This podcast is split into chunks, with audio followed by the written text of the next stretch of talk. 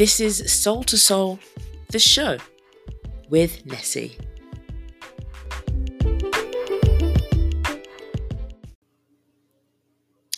Sub Soul fam, Nessie here. Um, welcome to part two of the education uh, series uh, that I'm doing. I don't even know how many episodes it's going to be. Definitely going to be two because obviously this is the second one. Um, hope you all are well. Thank you for tuning in to another episode of Soul to Soul. And I hope you find this one really fun because I'm going to be sharing some really interesting stories of my work here in Korea as a teacher.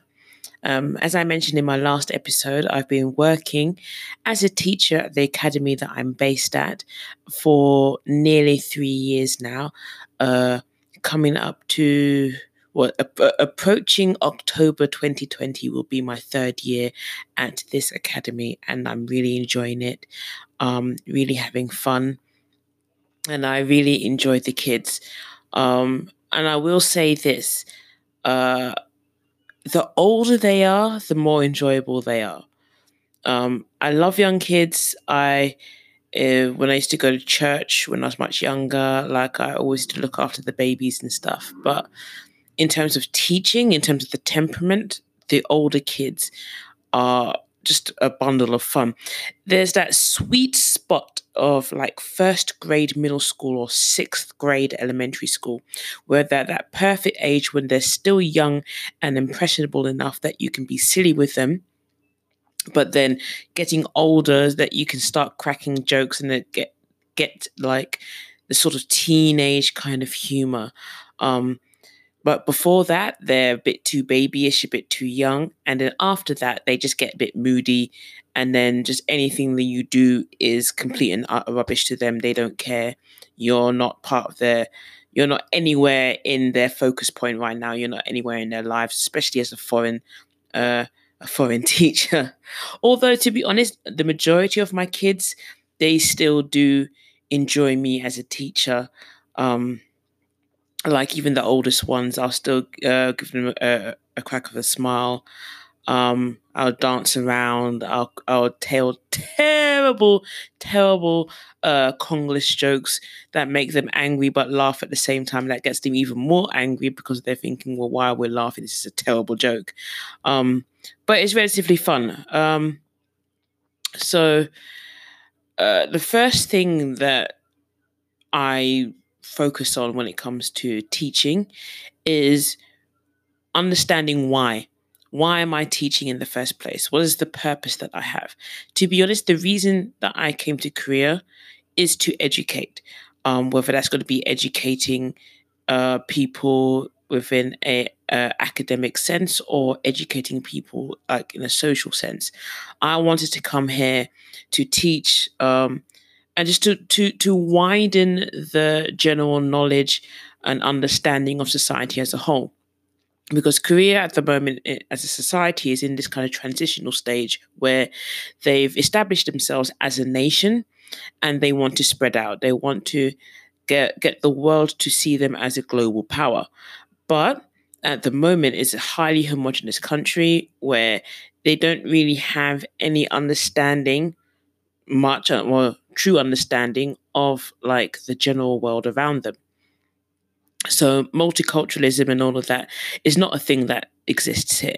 Um, you got East Asian culture, which is highly influenced by like China, of course, because like historically, um, like the language system and all of that was Chinese. Korean itself is based um, with a lot of like Chinese scripts and Chinese words.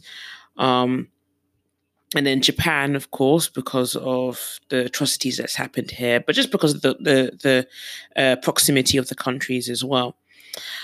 Um, but in terms of like Western influence, that's still only really been a thing since uh, like the 1950s, the 1960s. So it's still relatively new.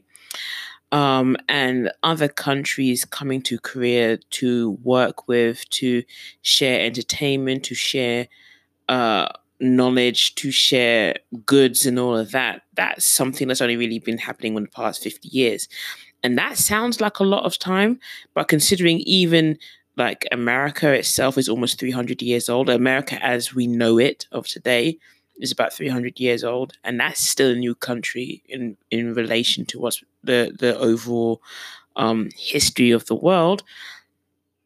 Korea is incredibly new, so I came here with probably like a mis misplaced sense of purpose, really, to want to educate and uh, uh, you know the, the, the upcoming generation. Because to be honest, anything that is taught um, to people my age that can get lost because some people could be like, well, I don't care.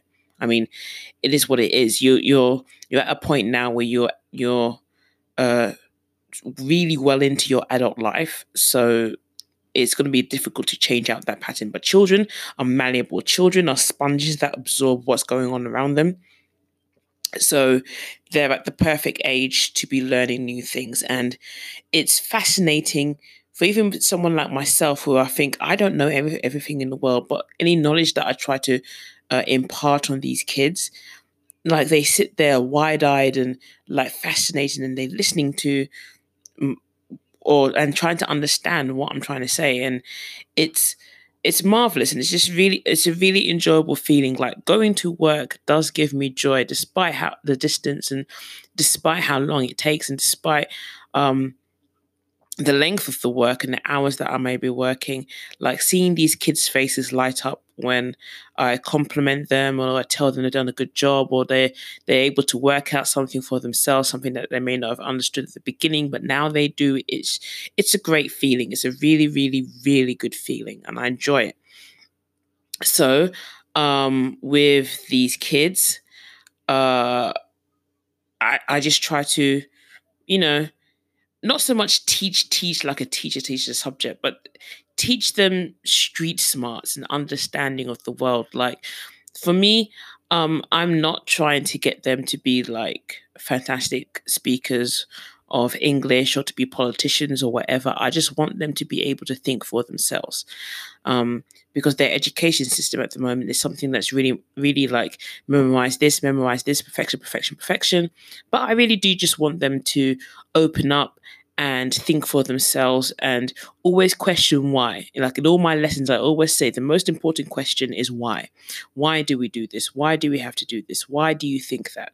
Why is this right? Why is this not right? Um, and the more independent they get, like the the the doors start opening up, the floodgates just come through, and they start being a more independent in their thinking, and they, they just become a lot more fun. Like, um, so I notice that with my kids a lot, and I love them. I, I really do, and just thinking about them in pain or thinking about them sad or whatever just hurts me a lot. Like those kids I will fight for. I would absolutely, if anyone touched my kids or upset them or angered them, some random stranger just tries to approach them in an inappropriate manner, I would literally karate kick their butt. Like I would go East London on these these mofo's, yeah. I I, I would actually just like my East London side would just come out, and the kind of English that I'll be saying, I'll be saying it so fast that they will not understand. But that's that's to show you how mad. Like the, the East London will come out, the West Indian will come out, like the, the the spirit of my grandmother will come out and be like, I'm, I'm, I'm not even going to go into details because I'll just reveal myself too much. Anyway, interesting stories. What stories can I share for you that are appropriate and not damning? Um, ah, one of my favorite stories um, God bless these kids. They're now no longer uh, in the academy. They're now getting ready to go to high school, but they're one of my very first classes that I had from beginning to end. Like uh, from when they from when they went into seventh grade, all the way into uh, once they left in in in ninth grade. So I had them. They're my longest running class so far. So um, uh, I do miss them. And sadly, because of coronavirus, I wasn't able to say goodbye to them properly like I did in my previous years. Um, but hopefully, they'll come back and say hello. So we were doing a reading project. Uh, the books we the book we were studying was the the classic Holes. I forgot who wrote Holes. Um, but it's a book that was made into a film, like a Disney film. It starred that what's his name, Shia LaBeouf. That's it. It starred him. It starred him in it. It's really random story, but um, really random film as well. But a good book to read if you're a young person and you're learning English. and you can get understand. Uh, so it was part of reading class and also a like presentation class and one of the students he was trying to like come up with this word and now that i think about it i wonder if he like searched for the word thinking that it was appropriate or whatever or maybe the translation was dodgy because papago as in the the translation is kind of like google translate for naver papago um it has highly inaccurate translations at certain points. And I think it's gotten better now, but certainly almost three years ago, it was terrible. So, uh, the student, lovely student, um, he came up to me and was like, Teacher, teacher, I've got this word. I tried to translate it from Korean into English, um, but I don't understand it. I don't think this is the word. Uh, so I'm like, Okay, uh, tell me what's the word. And he just straight out said, masturbate.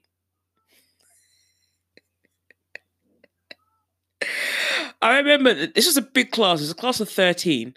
I remember the situation entirely. Like, I froze. I just, I didn't know what. This was like within uh, the first two or three months of starting to teach at this academy. I absolutely froze. Like, I, I couldn't do anything.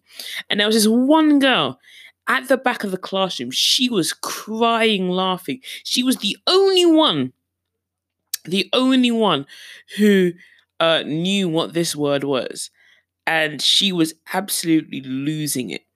So I had to be subtle. Like I had to explain because they asked it. Now this entire class is now asking, "What is it? What is it? What is it?" If I if I passed it off, um, they would be questioning. They would ask their parents. They would go around, blah blah blah. So I'm like, okay, problem solving time, I have to answer this question in the most, you know, PG 13, because they were 13 at the time, way that I could. So I said, uh, well, it's an active uh, it's not appropriate word because that word is the term for an activity that people may do at night and I left it at that. And I just looked at him pointedly. And I remember his eye, like after about two seconds, his eyes just went really, really wide. And I was like, oh, teacher, teacher, no, no, no, that's not what I meant. I'm so sorry. Oh, no, no, no, no, no, no. And he panicked. The entire class just lost it. Because they it, like it was like a wave of realization of what was said. And then everyone was like, "Oh, what, what, what did it say? What did it say?" No, no, no, no! Don't say, don't say. It was absolute chaos, and to this day, that is one of my favorite class moments because it was just so silly and so uh, uncomfortable, but it kind of like loosened up the kids because they realized ah this could be something that we could talk to about this with this teacher and they became a lot more open and that's something that I would say. A lot of the students that you would have, they do feel a lot more open with the foreign teacher than they do the Korean teacher because obviously there's like Korean society and Korean values that you're dealing with um, with these kids, like uh, teacher to student. But then with a foreign teacher, they're like, oh, it's a foreigner. They have different cultures, uh, different culture to us. They have different values to us. The things that may be problematic in Korea are not as bad as it is or not as bad in, say, the UK or the US. So we can talk about these kind of things. So it's really interesting, really, really uh, fun to have another situation, and not as controversial, but as hilarious all, all the same. It uh, well was uh, about yeah last year. Um, we had holes in the nets in the window, so whenever you you we had to always close the window because uh if there were holes, it was late at night, the flies would be like all hovering by the windows to try and come in. And it was hot one day. So one of my students, a really, really smart set of girls, uh, uh, one student's like, our teacher's really hot. Can we open the window? And I was like, no, no, no, don't open the window. I'll turn on the air conditioning. She's like, oh, no, no, it's fine. I'm here. And she opened the window. And as soon as I said, no, don't, no word of a lie, about 25 flies, these small, tiny flies, all just zoomed in into, into the room. They were all like, freedom, yes. You know how stupid flies are. Like they can fly in, but they can't fly out. So they're all just zooming around in panic. The entire, the entire class was bedlam. The girls were just like flailing about, and I'm just like, oh, we're in the middle of of of uh uh, TOEFL pre- pre- preparation. What are you doing? Please don't. And I'm just like, okay, let me just get the fly spray. These girls like running around the classroom screaming. And I'm just like, guys, calm down. There's other classes. Let me go get the spray. And this 30 minutes was dealing with trying to teach whacking an odd fly here or there, spraying the classroom with, with fly spray, everyone just ducking and diving. Some of these girls are terrified of these tiny little flies. Uh, it's just absolutely it was, it was a nightmare. And obviously with things like that you have to be brave because you can't show the kids that you're afraid because if if you show your fear they are going to be fearful too. They're going to even be more fearful. You are the the, the grown figure that's to protect them and and there's another story that relates to that um uh, kind of uh, a, f- a few years back uh one of my uh one of our baby students, I will say. Uh, he he was in third grade at the time. It was a mixed class of third graders and fourth graders, and I remember this big bug beetle kind of thing was in the classroom, and he was a tiny little boy, tiny, tiny little small, shy little thing, the cutest, smallest eyes you would ever see, just like a little bowl haircut, and he never really spoke. But as soon as they as these kids saw the beetle and he saw it, he screamed and ran to me and just held on to me and he was like, Teacher, please, I'm scared, I'm scared, I'm scared. And he's he's he's hiding in like trying to climb into my armpit. That's how scared he was. And I was like, okay, okay, I'll take it out. I'll take it out. Calm down, calm down. And I'm there having to soothe him because he's just sniffing. He's like, I'm just like, it's okay, it's okay, it's fine. The bug's not going to hurt you. It's gone now. I've thrown it out in the classroom. It's gone. If I told him this story now, because he, he's still in the academy, he's in sixth grade now. So he's, he's he was tiny then. He's tall. He's almost my height now. Uh, really deep voice really handsome boy. But if I told him the story, he will not be happy about it. It's like, no, teacher, I'm not a scaredy cat. I was not. It's like, you were in third grade. Yes, of course you were a scaredy cat. It's different now. You're you're in sixth grade. It's, it's, and actually, on that note, the the level of affection that students have uh, with their teachers is absolutely insane. Like um, I think back to when I was a student, and there were teachers that I liked, but in terms of affection, uh, I remember there was one teacher, Miss McCulloch.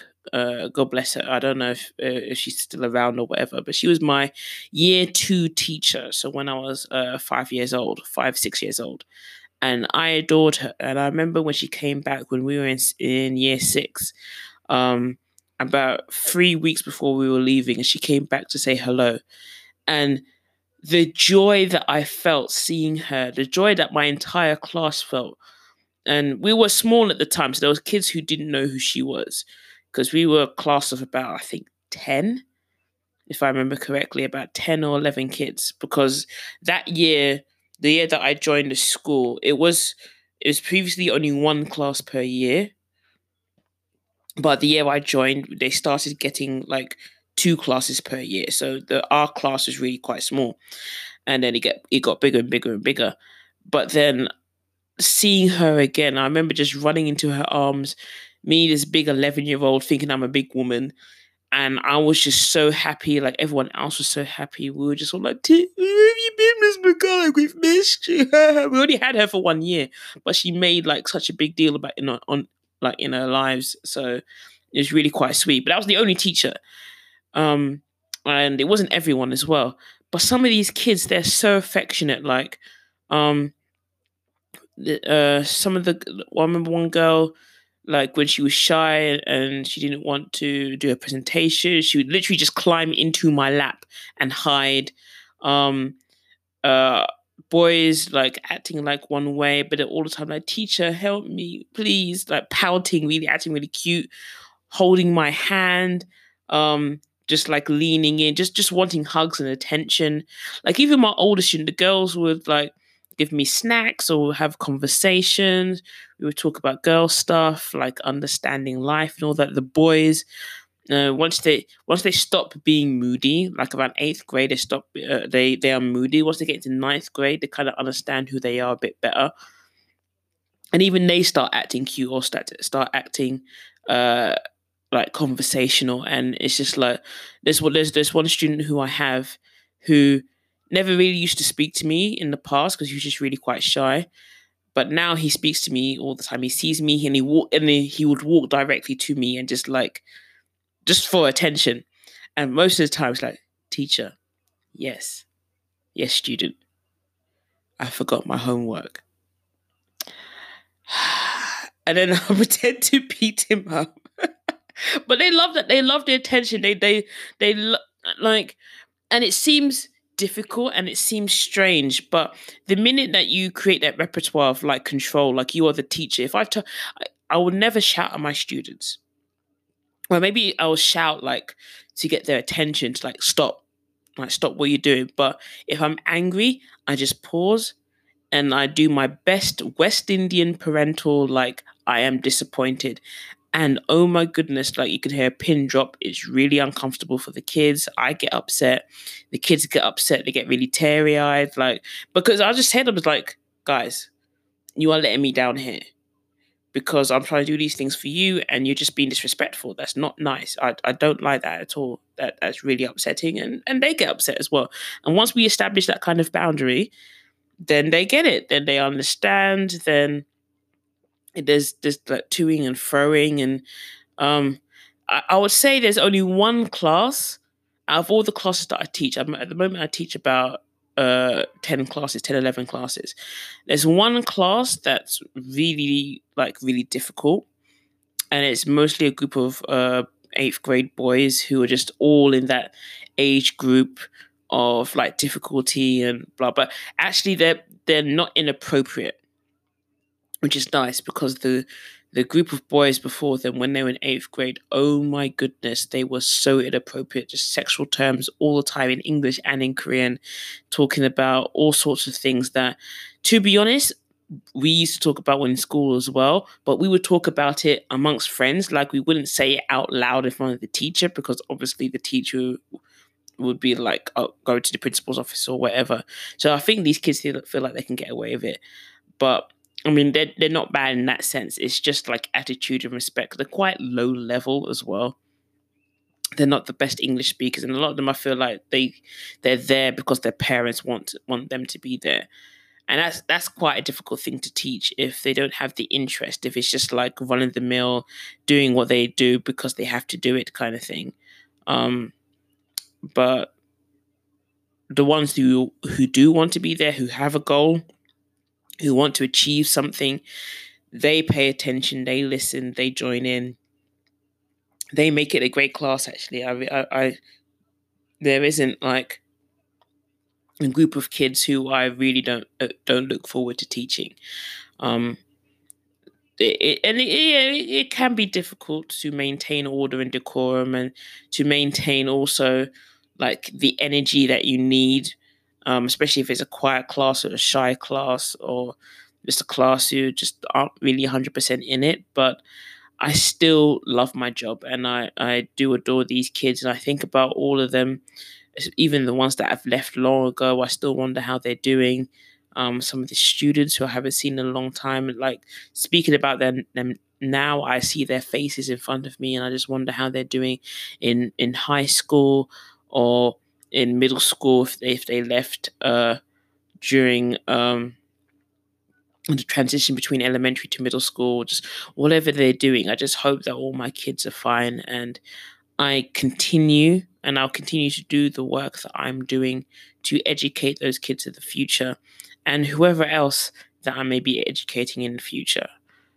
Um, I love my job and I love what I do and I love the kids, and I hope that whatever I teach them in these short few years that I have with them, that it it helps build the foundation for them to grow into great and marvelous adults in the future and do what they want to do. That's it, really. I don't know if I can drag on this education topic anymore. Um, maybe I'll do one in the future about like actually applying to uh, academies and schools. Uh, maybe I'll, I'll have like a conversation once the corona situation is down uh, with uh, some of my friends who also teach and just have a group conversation that way because I think that'll be interesting. Um, possibly, we shall see. But anyway, that's it for today's episode. Thanks so much for listening, guys. As always, I can't do this without you. It's all about your support and it's all about um, your feedback and everything. And you've been sending me so much feedback and support, which is great. Um, uh, so don't forget to check me out on my other social medias. Uh, check out my YouTube channel, Soul to Soul. Check out my Facebook, again, Soul to Soul, to Soul or official Soul to Soul. I'm also on Instagram and on Twitter as Soul Nessie. Um, also on TikTok. TikTok, my goodness, TikTok. Um, very sporadically, um, because that takes effort to actually do. Um, and to be honest, if I if it wasn't for the fact that um, we're stuck in the house, I probably would do a lot more content. But hey ho. But yes, please don't forget to follow all of my different social medias. And uh, I will catch you all on the flip side. Thanks so much, Soul Fam, and I'll speak to you later on. Laters.